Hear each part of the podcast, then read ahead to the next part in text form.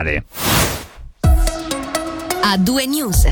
In apertura sono riprese stamattina alle prime luci dell'alba le operazioni di spegnimento dell'incendio boschivo che da domenica si sta espandendo sul Monte Gambarogno. Il fuoco non è ancora sotto controllo e il dispositivo di intervento è attivo 24 ore su 24. La popolazione del vicino villaggio di Indemini è ancora evacuata per motivi di sicurezza. All'opera per lo spegnimento ci sono 35 militi dei vigili del fuoco. Nella giornata di oggi sono stati messi a disposizione anche due canaderi italiani che hanno una maggiore maggiore capacità di trasportare acqua.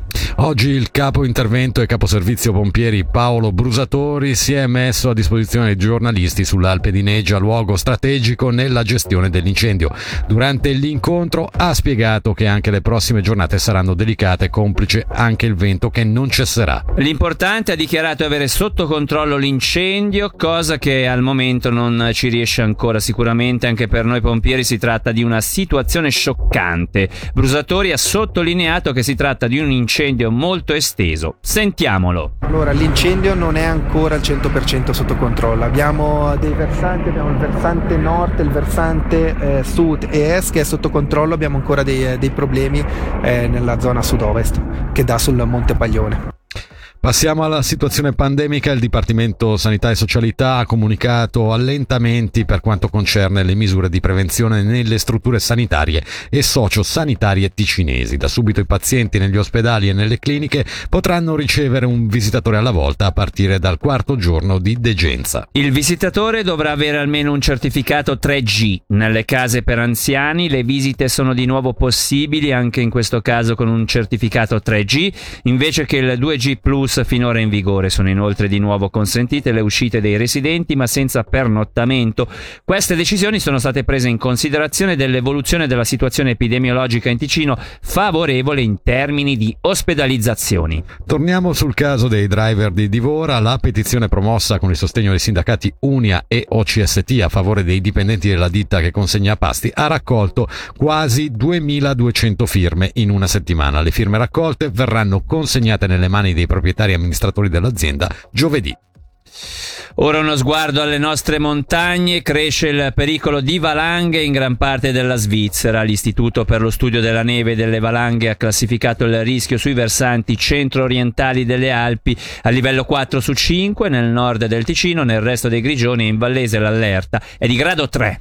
Voltiamo pagina, è stata formalizzata negli scorsi giorni nell'ambito del progetto 2035 la partnership tra le aziende industriali di Lugano SA e la società Navigazione del Lago di Lugano. Con il ruolo di Energy Partner AIL affiancherà SNL per tutta la durata del progetto che mira a una navigazione sostenibile e tecnologicamente all'avanguardia entro il 2035. L'accordo, scrivono SNL e AIL, è una pietra miliare nel percorso di ammodernamento della mobilità della città di Lugano e del suo lago. Le due storiche aziende luganesi si adopereranno per la creazione di una mobilità completamente elettrica e sostenibile sul Ceresio prevedendo una strategica e pluriennale collaborazione per raggiungere la completa elettrificazione della flotta di SDI, navigazione e la creazione di strutture di ricarica efficienti e moderne. Nei prossimi mesi le due aziende realizzeranno presso il debarcadero di Lugano Centrale la prima struttura interamente dedicata alla ricarica elettrica veloce sul lago di Lugano.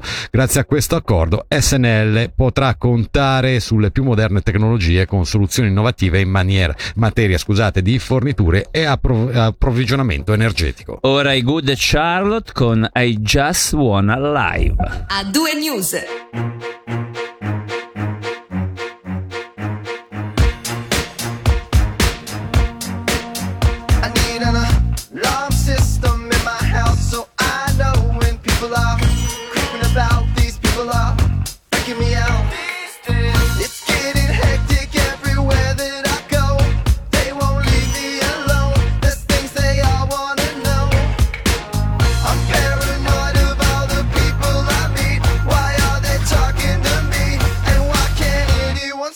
I just wanna live.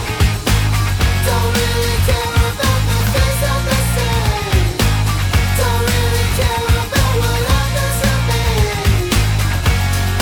I. Just wanna live. Just wanna live. Just wanna live. Just wanna live. Just wanna live.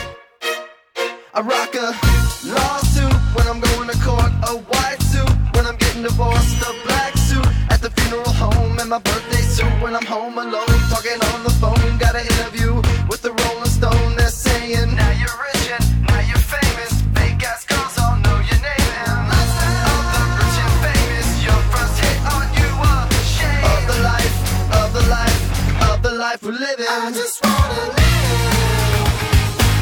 Don't really care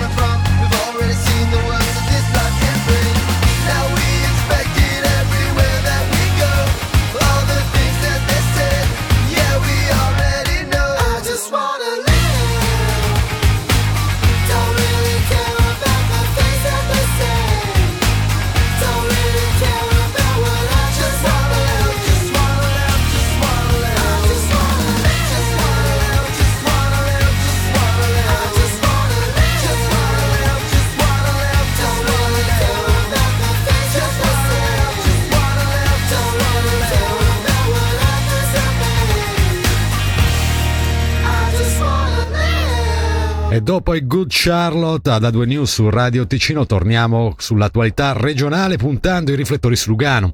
Un calo del numero di aziende e degli investimenti economici che ha portato a una conseguente diminuzione demografica.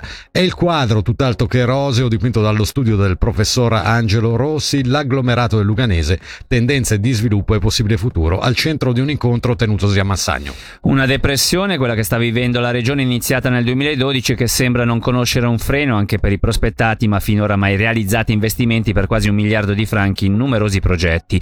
Qui ad 2 News su Radio Ticino iniziamo il viaggio in questa situazione con la presidente uscente della Commissione regionale dei trasporti del Luganese, Giovanni Bruschetti. Il Luganese ha delle potenzialità straordinarie che purtroppo da troppo tempo sono un pochettino in stand-by. Mi riferisco sostanzialmente per esempio al compito che in questi anni ha svolto la Commissione dei Trasporti d'intesa con il Dipartimento del Territorio, fornendo o proponendo qualcosa come circa un miliardo di franchi di opere da immettere sul territorio e sull'economia della regione. Se si dovesse protrarre ulteriormente determina delle preoccupazioni. E quali sarebbero questi progetti in particolare che potrebbero rilanciare alcuni esempi? Sono fondamentali il conseguimento del tram treno, il conseguimento della circonvolazione Agno-Bioggio, sia dal punto di vista infrastrutturale sia dal punto di vista della immissione di finanziamenti e capitali sul territorio. Ma sono tutte circostanze di ordine generale che devono essere prese con vigore e con forza. Qualcuno ha parlato di una logica di approccio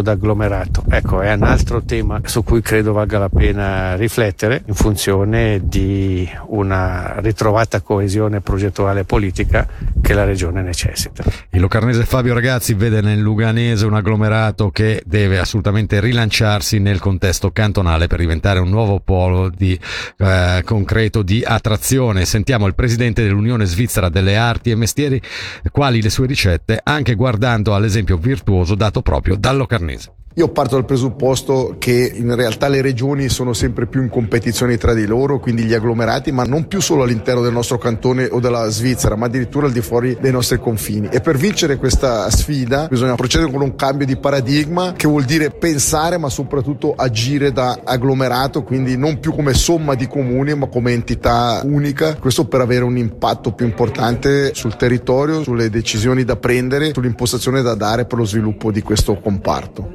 Dato anche dei progetti che sarebbero, diciamo, peculiari per rilanciare. Beh, ce ne sarebbero tanti, ma io ne indico solo alcuni. Il primo è quello di un polo congressuale di cui c'è fortemente bisogno in una realtà come Lugano e di cui beneficerebbe tutto il cantone e poi penso anche allo scalo dell'aeroporto di Lugano, discussioni da troppo tempo senza che si intraveda una soluzione. È fondamentale che tutti gli attori sappiano agire di concerto, quindi non solo più sul livello comunale, regionale di agglomerato, Stato ma anche a livello cantonale e aggiungerei anche con il coinvolgimento in una partnership pubblico-privato che può anche giocare un ruolo per sviluppare questi progetti. Qualche esempio, nonostante la litigiosità notoria del Locarnese, di progetti di agglomerato riusciti, sono esempio quello del Festival del Film dove si è riusciti a coagulare attorno a questa realtà tutta la regione, il Festival Moon Star di Locarno ma anche un'infrastruttura come quella del centro balneare regionale dove tutti i comuni del comprensorio sono partecipi anche se l'infrastruttura è ubicata a Locarno. Questo deve essere semmai uno stimolo anche per il luganese vedendo degli esempi virtuosi per cercare di imitarle e di seguire la stessa strada che può portare sicuramente a dei successi.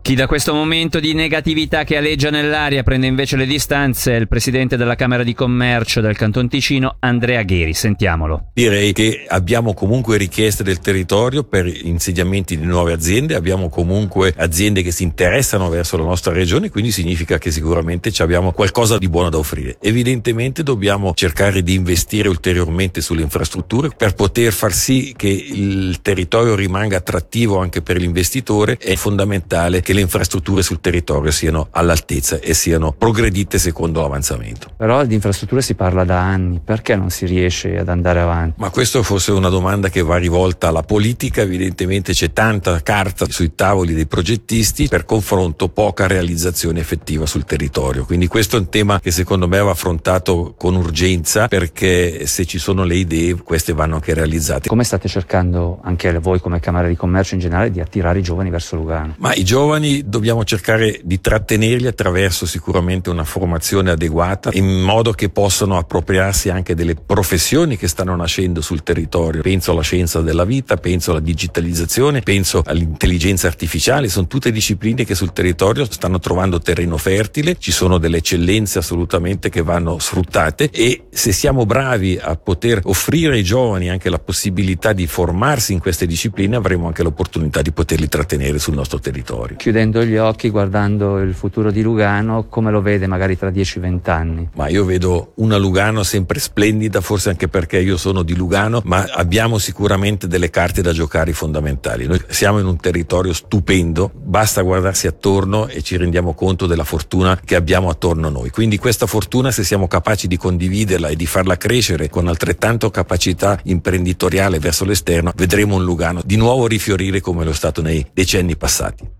E questo per oggi era l'ultimo servizio di A2 News, programma di musica e informazione eh, su Radio Ticino. Noi torneremo domani sempre dalle 17. Davide, cosa ci resta da fare? Non ci resta che salutare un po' di persone, quindi i nostri ascoltatori innanzitutto che fedelmente ci seguono tutti i giorni, poi la regia e poi il gruppo della redazione composto oggi da... Ah, eh, suspense da Angelo Chiello, Michele Sedili e Nadia Lischer, nuova entrata da oggi nel nostro gruppo e naturalmente da Fabrizio Coli e da Davide Maggiori. A tutti voi, a tutti gli ascoltatori, l'augurio di un'ottima serata. Il suono dell'informazione a due news.